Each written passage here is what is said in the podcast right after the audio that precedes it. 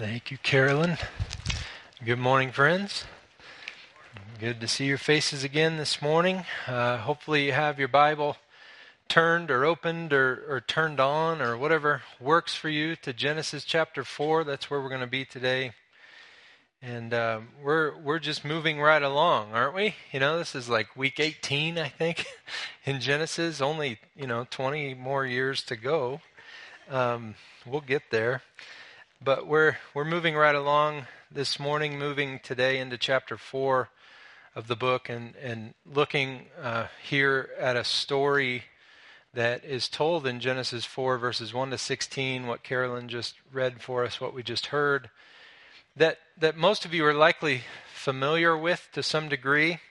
Um, it's a it's a story with names that many non-Christian, even non-religious people would recognize: Cain and Abel. It's a story about two brothers, the, the first two children born to Adam and Eve. Um, it's also a story about the first murder in history, the murder committed by the firstborn son of Adam and Eve named Cain against his younger brother Abel. Perhaps a familiar story, um, but a truly tragic one, uh, nevertheless. And and one that is filled to the brim with significance and instructive value for us. I've I've actually kind of been surprised this week and and I'd say maybe a little overwhelmed by the the weight and the importance of this passage, which is one of the things I so enjoy about digging into Scripture, like we do every week. You often find a lot more than you expect to find and uh, that's certainly been the case for me this this past week as I've been digging into the text of Genesis 4 1 to 16, which shows us in a very vivid way the spread of sin. The spread of sin throughout the world following the sin of, of Adam and Eve. That's what this passage is ultimately about. It's about sin's spread into and through the rest of the world. It's, it's a vivid picture of the reality and the severity and, and the transmissibility, you could say, of sin throughout the world. So before we get into it, I just want to uh, ask you to let's go to the Lord together and humble ourselves before Him and ask that He might open our eyes to the to the vital and sobering riches of this passage and use it to draw us closer to Him. Let's pray. Our Father, for your glory and for our joy in you, we ask that in your mercy and by your Spirit, you would open our eyes once again, as you've done before, to the to the wonderful and serious and eternally important things that are in your word and that you would use your word, use this passage to, to draw our hearts to Jesus, our Savior, and uh, use it to increase our hatred of sin and, uh, and to increase our love for Him. And we pray these things in Jesus' name. Amen. Well, to draw out as much as we can from the passage this morning, I just want to focus in with you on, on three big truths that are presented in it. Okay? Here's truth number one. Truth number one is that sin, this is a truth communicated to us in this passage, sin is a contagion that has infected and corrupted the human race. That's one of the things, one of the most important things we see in this passage. And I would say that's likely the, the basic and sort of overarching point of this passage, really all of chapter 4 and much of chapter 5 through chapter 11, and even beyond in Genesis for that matter. What do we see here but the spread of sin? This, the, this story is the story of how sin spreads well beyond the borders of God's garden paradise of Eden. This is how the sin, the story here is about how the sin of Adam and Eve will go on to infect the rest of the world, starting with their very own family, starting with their children. We've gotten pretty familiar with the concept of contagion, haven't we, over the, the last couple of years, like that, that of a virus that spreads quickly from person to person and eventually infects people from all over the world, or even uh, something less biological, like the, the contagion of ideas, social contagion. I hear that phrase being used a lot more these days. Ideas and behaviors that just quickly spread throughout society, changes of, of thought and behavior that seem to spread as people start to imitate or conform to, to ideas that were once only found in the margins of society. We see that go on these days. This is what's going on here with the sin of Adam and Eve.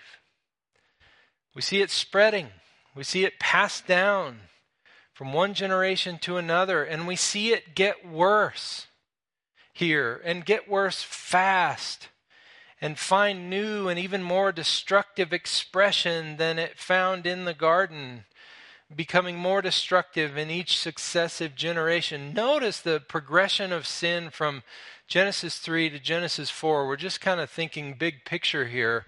But in Genesis 3, it requires the, the direct and really crafty temptation of the serpent, uh, of the devil himself, to lead man into sin. That's Genesis 3. But here in Genesis 4, you don't get any temptation. There's no temptation that's needed because sin is now in the heart of man, and he needs no one to trick him into doing it. Notice Cain does this all on his own. He has no one to blame, nowhere to turn uh, the blame to. Also in Genesis 3, Satan engages man to entice him to sin before he sins. Here in Genesis 4, though, though, we see the Lord actually engage Cain before he falls headlong into sin and actually encourages him not to sin. So in Genesis 3, they're encouraged to sin by the devil. And in Genesis 4, man is encouraged not to sin by God. And yet he does so. Furthermore, in Genesis 3, we see man sin against God almost exclusively. And in a rather subtle sort of way. Adam and Eve, how do they disobey God? They do it by disobeying a command of God, by eating fruit from a tree. Seems very innocent, seems sort of you know, not maybe that rebellious, even though we saw it, it is an act of rebellion. They just eat from a tree. And in Genesis 4, we see man sin against God by taking the life of a fellow human. I'd say that's some progression in the destructiveness of sin. We go from eating fruit in Genesis 3 to murdering a fellow image bearer of God in Genesis 4.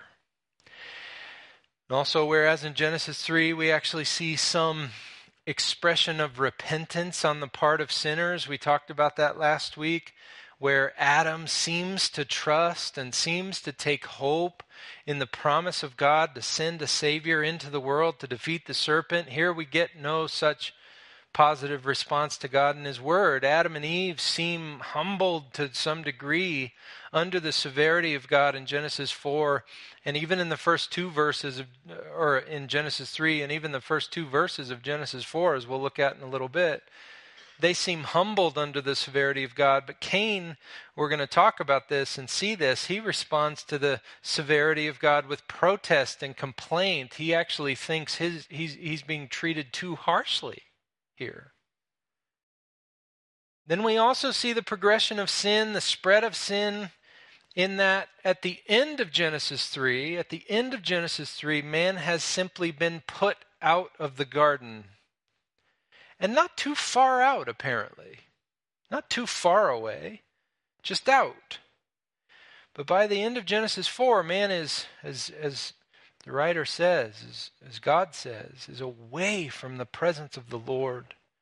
And he settles in a foreign land uh, named Nod, which actually means wanderer. So it may not even be a specific place, it may just be wherever Cain goes. But he's going away from God, further from God. He's being driven even further in this chapter from the presence of the Lord in the garden than Adam ended up being. You can see a lot in this. And then finally, the, the destructive spread of sin can also be seen in the effect of it here upon the family. In Genesis 3, the sin of man harms man's relationship to God, but you notice the man and his wife stay together. They stay together. Their, their family unit remains un- united, but in Genesis 4, that's no longer the case. It's no longer the case. Their family is broken in Genesis 4. And by the way, not 10 kids down the road or 15 kids down the road, 20 kids down the line, but with their first two kids, their family is broken. And that takes us back to Genesis 3, where the Lord promises Eve that having and raising children was going to be painful. How true that is. And it only takes her having two kids to realize just how painful it would be. So sin spreads here into the institution of family, the family in Genesis 4. Not just out into the world, but into the family. Sin infects the family unit here as well and brings great, great brokenness into it. And I realize that this is sort of, you know, overview perspective. This is sort of big picture perspective, but it's important to see.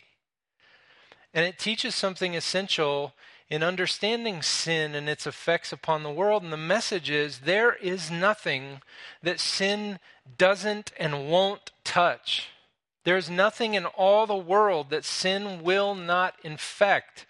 Every person, every relationship, every institution, every corner of the globe, sin has touched everything, all aspects of life. The, the contagion of sin has spread far and wide, and there is nothing on earth, no aspect of life on earth that it will not affect. And one of the primary ways that is true is in the sense that, as we see here, sin has spread and will spread to every human being who has or whoever will be born into the world. Their first kid, corrupt. That tells us something.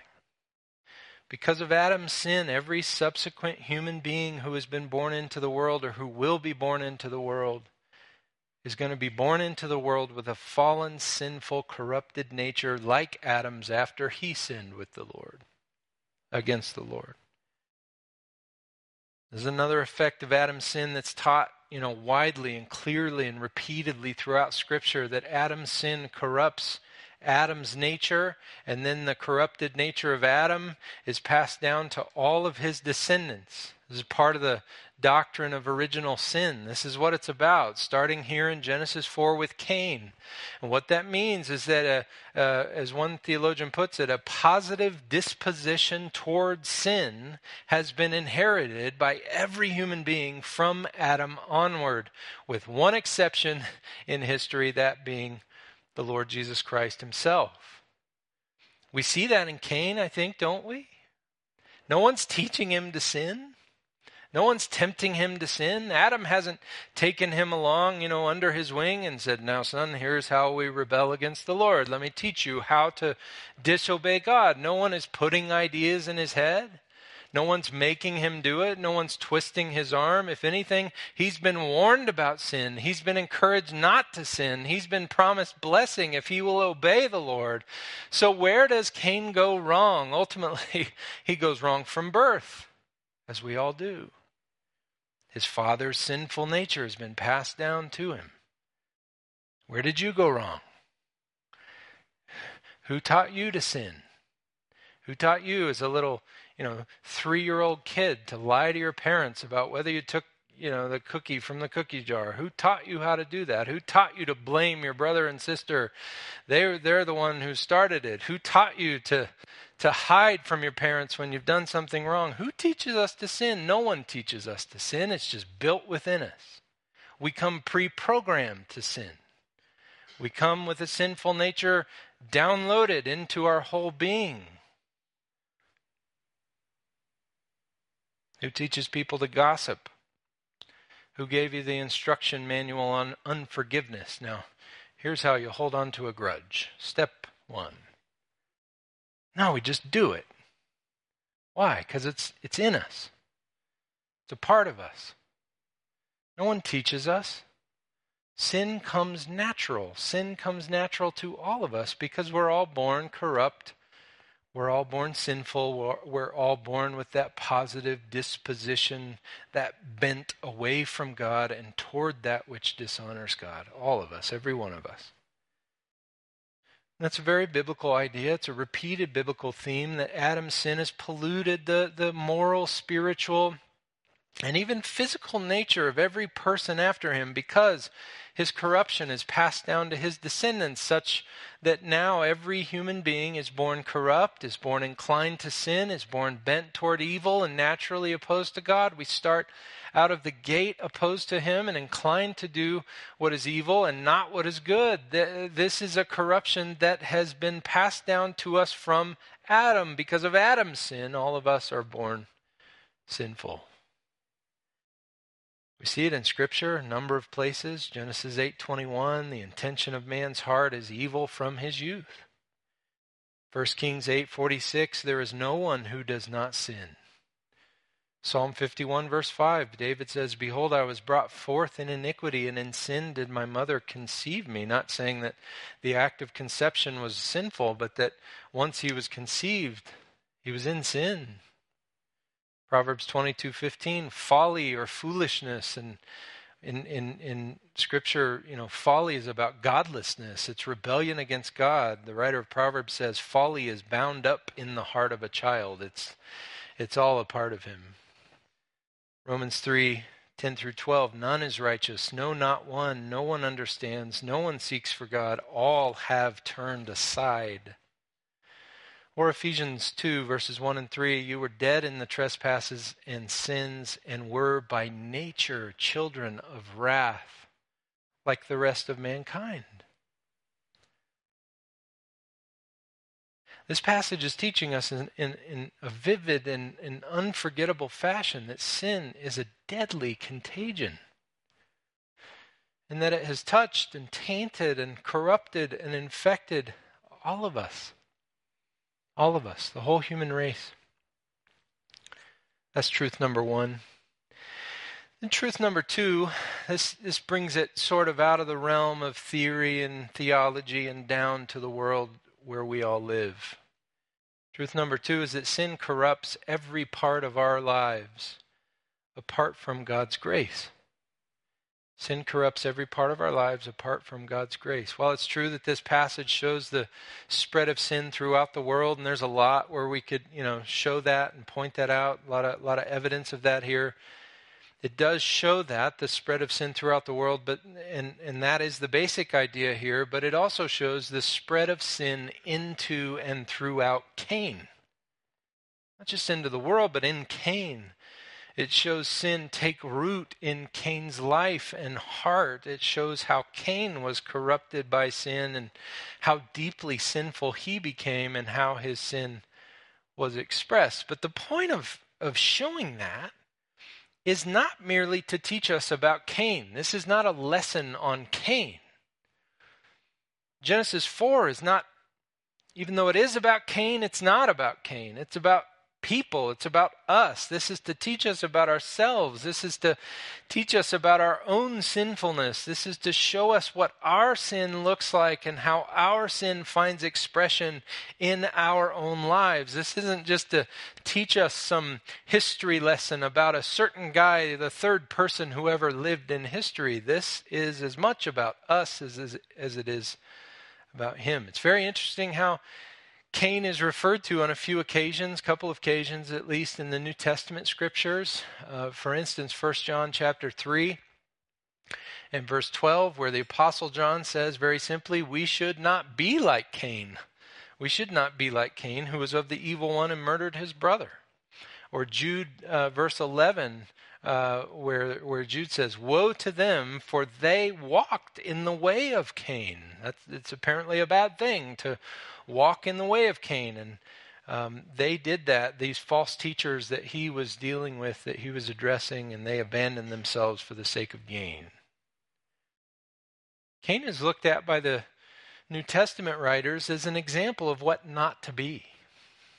An example of what not to be, is providing a pattern of life not to follow. you could say they, they offer Cain, the New Testament uh, offers Cain as a, as, as a prototype, I think you could say, of how not to live. Cain, you would say, you could say, is the first non believer. He's the first unrepentant sinner. He's, he's, the, he's a pattern. He's an example that countless others throughout history would go on to follow to their own peril. He's a pattern. He's a prototype. And I think we can see this even in Genesis 3 and 4, because if you remember back to Genesis 3 and verse 15, God promised that till the end of time there would be two types of people in the world. Do you remember that promise?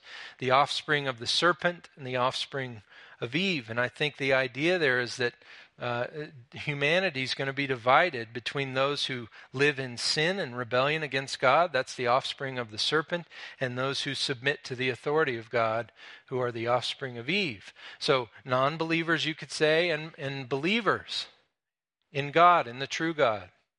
Now, here in Genesis 4, we see that division of humanity we see these two groups represented by these two brothers, which means that Cain and Abel are examples, they're patterns, they're prototypes of we've said, as we've said, of these two groups. But the focus here, you notice, is not on Abel. Abel doesn't get much play here. He doesn't get a lot of airtime here in Genesis 4. Cain does. The focus here is on Cain. Abel's merely referred to as the brother of Cain. He's the brother of Cain. Verse 2, brother of Cain. Verse 8, brother of Cain. Verse 9, your brother. Verse 10, your brother. Verse 11, your brother. It's Cain that's at the center of the passage. Abel is just referred to in reference to his relationship to Cain. Which means that Cain is being presented here as the first clear example of a person who lives in rebellion against God. He's the first example in Scripture of a person who ends up judged by God. He's the prototype of a person who is not right with God. He's a person we ought to be careful not to be like. And what he shows us is that the sinfulness of man in our natural state, apart from God's saving grace in Christ, our sinfulness runs very deep. And it corrupts all aspects of our lives.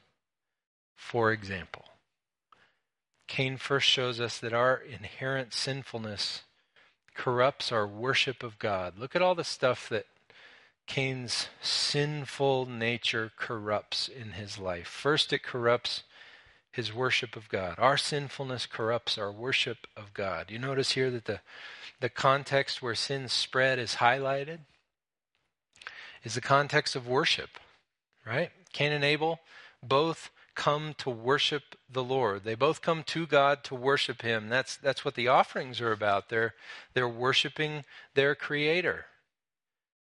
And there, there's all kinds of speculation, there's all kinds of debate regarding what exactly sets Abel's offering apart from Cain's here, why the Lord, as, as verse 4 says, had regard for or looked, on, looked upon favorably Abel and his offering, but not Cain and his offering, as it says in verse 5.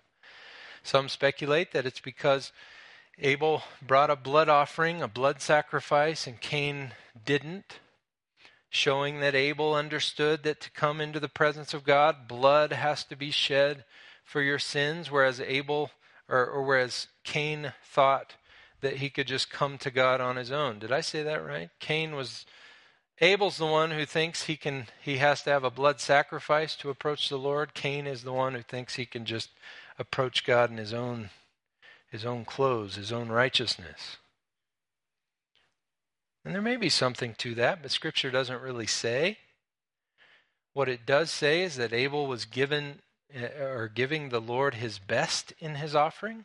We see that in verse 4. He brought the Lord, you know, the, the first fruits of his offering, firstborn of his flock, the the the uh, the fat portions of of that firstborn of the flock could just be the fattiest of the flock, could just be the best of the flock. Abel was doing that in his offering, and Cain wasn't. Just says he brought, you know, some stuff from the ground. He brought some food to the Lord. We also know that Abel offered his offering by faith. That's what the writer of Hebrews says in Hebrews 11:4, and that Cain didn't. Abel was uh, offering his offering uh, in, in a heart of, that trusted the Lord and looked to him for grace and mercy, and Cain didn't. We know from 1 John 3 that Abel's deeds were righteous. That means they were consistent with God's character and commands. They were obedient to God, and that Cain's weren't. So I think the most we can say with certainty is that Abel's heart was right toward God and Cain's wasn't. Pretty simple, really. The faith, Martin Luther says, the, the, the faith of the individual was the weight which added value to Abel's offering.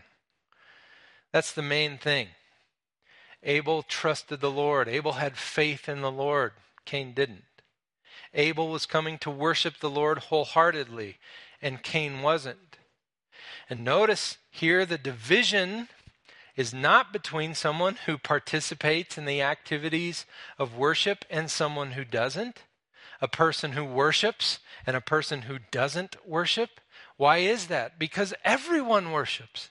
Everyone worships something. We all worship something. Even non believers, non Christians worship something. We were made to worship. That's what we were made to do. We were made to, to put something first.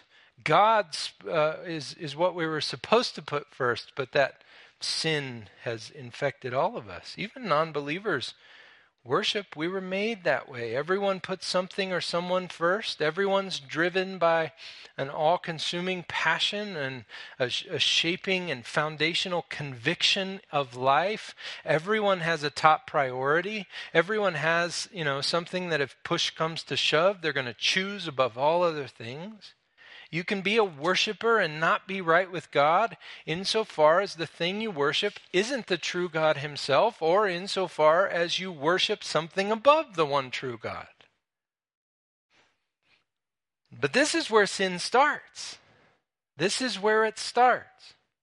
Sin is fundamentally a disordering of our loves, a disordering of our affections it's a corruption of our worship. Sin is fundamentally not worshiping the one true God like he deserves. A non believer, an unrepentant sinner, is not someone who doesn't worship. It's someone who worships something other than the true God and worships or worships uh, the true God with, with the hands and feet and lips, but not with the heart comes to church but is just bored to death with all the singing and praying and talking and sitting. Reads the Bible but just doesn't ever see the goodness in it. What is the point of this? They just do it because that's what you have to do. They pray, but not because of any conviction, not because of any pleasure, not because of faith in God, not because of any idea that God is good and powerful and and is listening, but just because they are supposed to pray. They give money and serve in ministry and show up, you know, to, to events and activities, but only to avoid the guilt that you'd experience if you didn't do those things. It seems that Cain participated in worship maybe out of obligation and not willingly out of the desires of his heart and his love for God and his longing for a deeper walk with God. It was all under compulsion. None of it was by faith. None of it was motivated by love for God. His worship was empty and sincere, insincere, and misdirected. Sin had corrupted his worship, it had belittled God and minimized God in his heart. Cain also shows us that our sinfulness corrupts our view of sin. Not just our view of God, but our view of sin. It makes the, the concept of sin offensive to us. Notice what Cain originally becomes angry about here in this passage. We see it in verse 5.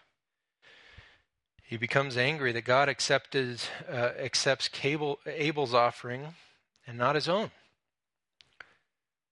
God accepted Abel God accepted Abel's offering, and God did not accept Cain and did not accept his offering. That's why he's mad. That's why he's angry. It's, it, it's as if he's shocked that the Lord wasn't pleased and honored with his half hearted, compulsory worship. How could you not receive this? I mean, I'm here, aren't I? You know, he's, he's, he's shocked that the Lord is offended, that the Lord is not pleased with what he's given, and he gets mad about it. He's ultimately getting mad that, that God is indicating, God is implying perhaps that he's a sinner. That's how sin reacts when it's exposed. You know where a person's at, spiritually speaking, oftentimes by their reaction to the news that their sin is bad, by their reaction to the news that, that they have sinned in something. Believers in Christ, those who worship the true God, respond to the news, at least in general, that they are sinners and that they sin with agreement and contrition and repentance. Non believers respond to that news with offense and disdain and anger and despair. It's not that, that some are sinful and others aren't. That's not the point of this, this passage, that Abel was without sin and Cain was a sinner. That's not the that's not the point here. It's not that some are sinful and others aren't. It's that some reject the news that they are sinful and others by God's grace alone receive that news and agree with it. One evidence that sin has, has, sort of overtaken you is that you react to the news that you are a sinner, generally speaking, or that you have sinned, maybe in a specific situation, assuming that you actually have sinned. You respond to that news with anger and offense and not with humility and confession. Helps you understand why the world, by and large, finds the idea that they are sinners, finds the message that, that we are sinners who need forgiveness so offensive. It's what sin, it's how sin looks at sin. Sin becomes offended at sin, at the news that you are a sinner. Cain also shows us how our sinfulness corrupts our response to the Lord's calls to repentance and his promises of grace. This is actually, you know, I think one of the more surprising and sad parts of the passage, verses 6 and 7 specifically, where the Lord takes note of Cain's anger that his sacrifice has been rejected by God. And so God asks him, obviously not for his own benefit, but for Cain's, why are you angry and why has your face fallen? And in the Old Testament, a fallen face is like a scowl. He's visibly angry here. And, and then he says in verse 7 to Cain, God says to Cain, If you do well, will you not be accepted? And if you do not do well, sin is crouching at the door. Its, its desire is for you, or its desire is against you, but you must rule over it. And in a way, this is like the central issue of the passage. This is the central issue facing Cain. This is the central issue facing every non Christian, every unrepentant sinner on the earth.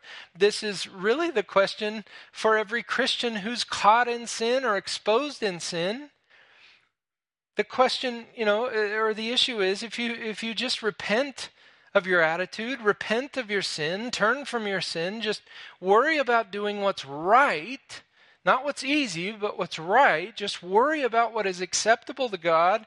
Just worry about getting right with God. Won't it go well for you? Won't it go well for you? Not circumstantially, but spiritually, eternally. Won't it go well from you if that's your concern? Like you're you're at a decisive point here. Won't you turn and live? Why would you not turn? What good reason do you have not to repent right now?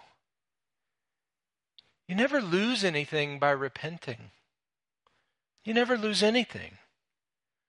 It's not a sacrifice to repent. It's not like you have to give up something good. Repentance is about giving up something bad for God. So God says, Won't it go well for you if you just do what's right here? Don't be angry. Repent of your attitude.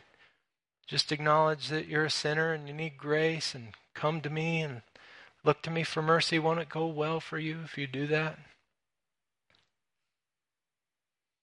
And you notice how Cain responds to the Lord's pleading here. This is what's so sad about this passage. He, he says nothing doesn't even apparently have a conversation. He just goes off to find his brother, so that he can kill him. Sin hardens us to God's word. It hardens us to the Lord's pleading and the Lord's promises. Another thing Cain shows us is how our inherited and eh, eh, inherited sinfulness corrupts our view of others. Corrupts our view of God, of sin, of repentance, God's word, of others. It really does. And this is ultimately what we see in the act of murder. Cain goes off in verse 8 and, and just kills his brother. He's like, hey, you want to go out to the out to the field? And then he kills him. Takes his life. Rather than dealing with himself, rather than examining himself, rather than humbling himself, he opts for the, the path of destroying his brother to get rid of that annoying reminder that he is a sinner in need of repentance. And in a general sense, this is an example of how those who are lost in sin, those who are caught up in sin, treat people. They step on them, they, they disregard them, they use them, they oppose them, they hurt them to get ahead. And maybe not, you know, their friends, maybe not their kids, maybe not their closest companions, but certainly their enemies. You get in my way, you oppose me, you disagree with me, you correct me, you expose me, sin against me, tell me I'm a sinner. That's it. That's why John, the Apostle John, looks at Cain and tells the first century church in 1 John 3 don't be like that. Don't be like Cain. And the idea isn't just simply don't kill your brother, right? I mean, that's a low bar for most of us. A low bar. Don't just kill people. Don't do that. It's good advice, by the way. The idea is don't disregard the lives of other people like Cain disregarded the life of his brother. Treat people as valuable, not as, not as expendable. Don't step on people to get ahead. Don't hate people in your heart. Don't treat yourself as more important and more valuable than your neighbor. Love others as God has loved you, even those who are hard to love. God's people do that, or at least seek to do that. And those who aren't, don't. So our sinfulness corrupts our view of others. Cain also shows us that our sinfulness corrupts our understanding of the consequences of our sin. Specifically, it leads us to complain about the consequences of our sins instead of learning from those consequences. You know, as you see that here, after uh, after the Lord graciously engages with Cain after murdering his brother about what he had done, and it is so gracious, so kind, so patient of the Lord to engage this guy. He's just killed his brother and the Lord engages him. The Lord seeks to help him see the badness of his sin and his need for repentance. And then after he does that, after God engages with him, and and after he explains the consequences of his sin, you know, like in verses 11 and 12, how he will not ever find success as a farmer again, or verse 12, how he's going to live now as a vagabond, you know, wanderer for the rest of his life after all that. And you got to think, these are relatively minor consequences. relatively minor for what he had done. And yet, after engaging him and explaining the consequences, which, in, you know, from eternity's perspective, are fairly minor, Cain complains. He complains. Verse 13 My punishment is greater than I can bear. Behold, you have driven me away today away from the ground, and from your face I shall be hidden. I shall be a fugitive and a wanderer on the earth, and whoever finds me will kill me. Okay, so it's bad when someone does that to you, but not when you've done it to someone else. They're going to kill me. Isn't that what you just did? This isn't fair. Cain objects to the consequences of his sin and says, This is too harsh. He's really saying, What did I do to deserve this? What did I do to deserve that? That's severe. Whereas the believing response to the consequences of sin is, I deserve far worse than this. And I know that the Lord can use this pain that I've brought on myself by my sin for, the, for good in my life. So I need to embrace it. I need to seek to learn from it. I need to let it teach me to pursue holiness and submit to God. That's what a heart of belief says to the consequences of sin. Only unbelief reacts to the earthly consequences of sin, consequences that, that stop short of eternal hell, by the way, as being too harsh.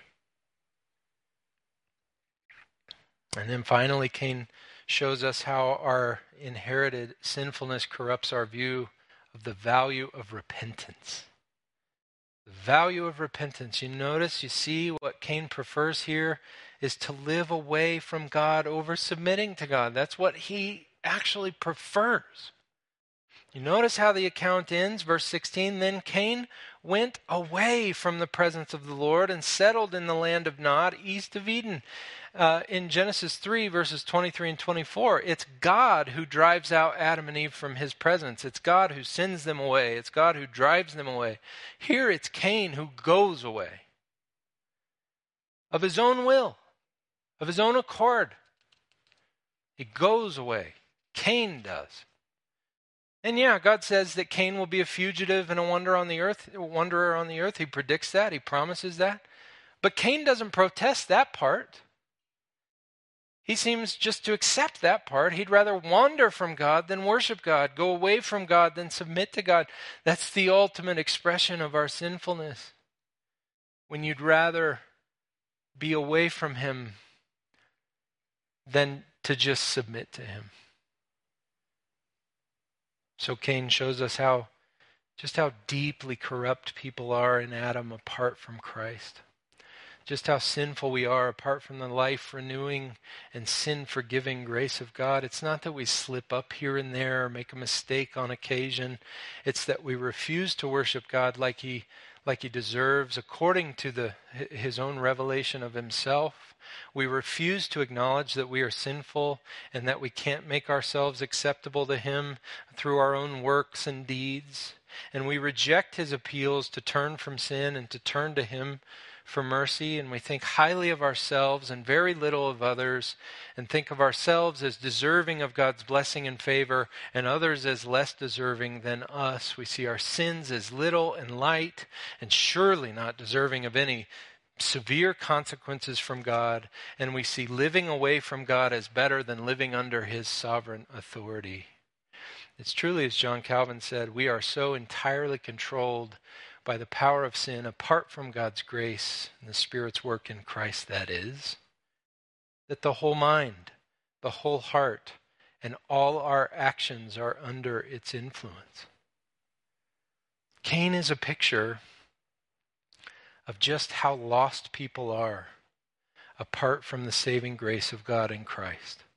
How lost you and I were and would be had God not in mercy opened our eyes to our sin and our need for Christ. This might be how lost some here today are. Some, some here should consider seriously whether this describes them. The sin of Adam has spread to all of us. And it has corrupted every aspect of our of our of ourselves, our, our being, our nature, and every aspect of our lives, which is the reason, by the way, that we all need a Savior. This is the reason. We all need Christ. This is the reason. Because Cain is us apart from Jesus. And this passage actually points us to Christ and it teaches us also about the kind of Savior that we're going to need in light of sins spread throughout mankind and throughout our individual lives. And that brings us to our third truth here that we should reflect on before we close. And it's this that sin's only solution is a perfectly sinless Savior. The, the, the optimism that opens this chapter is, is striking.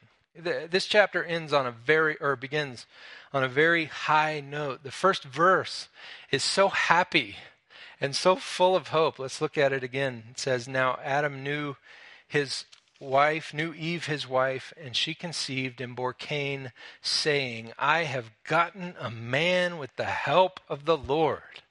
Yes. And I think the idea is she's rejoicing at Cain's birth as if it is the fulfillment of the promise that God had just extended to them not long before this this day uh, in Genesis 3:15 that promise that one of her descendants would come to defeat the serpent who had tempted them to sin and presumably make the world that he had corrupted right once again. She thought Cain was going to be the fulfillment of the great promise that God had given them in Genesis 3 of a serpent crushing savior. She's reflecting on that promise here, I think. She's thinking that Cain's birth might be the fulfillment of that promise. I think that's most likely that Eve initially thought, at least initially, that Cain would be the one to come to defeat the serpent and rescue the world from his corrupting influence and from sin and from death. Eve thought, or at least wondered, or at least had some optimism that Cain might be the Savior that had been promised. And quickly we find out that hope was sorely misplaced. But what that teaches us, and what it would have taught Adam and Eve, is that the only one who could possibly save the world from sin and judgment is the one who was not guilty of sin himself. Someone who's not like Cain at all. Someone who wouldn't be corrupted by the sin of Adam someone who wouldn't be corrupted by that same sinful nature. In terms of application, this passage teaches us not only to or or to look only in one direction for salvation from the corrupting power of sin and the judgment that it deserves and it's not in the direction of mere men it's not in the direction of sinners whether that be kings and princes and generals and presidents and rulers and government leaders or parents and siblings and spouses and pastors and teachers and friends. They're all fellow sinners in need of the same salvation uh, as you and me. Rather, we must look in the direction of the only one who, as the writer of Hebrews says, was tempted in every way as we are and remained yet without sin. He's the one we have to look to. The only man who ever lived who didn't need to be saved from his own sins. He's the one we need to look to. The one whose blood speaks a better word than the blood of Abel, as the writer of Hebrews says in Hebrews 11:24, the one whose blood does not call out for justice to be served, but whose blood proclaims that justice has been satisfied. So you could say this passage intentionally bursts the bubble of the hopes we place in mere men to do for us what only Christ can do. And we would do well by responding to this passage with faith in Him and distrust in ourselves and joy in His salvation from the widespread corruption of sin and the judgment that it deserves. Let's pray.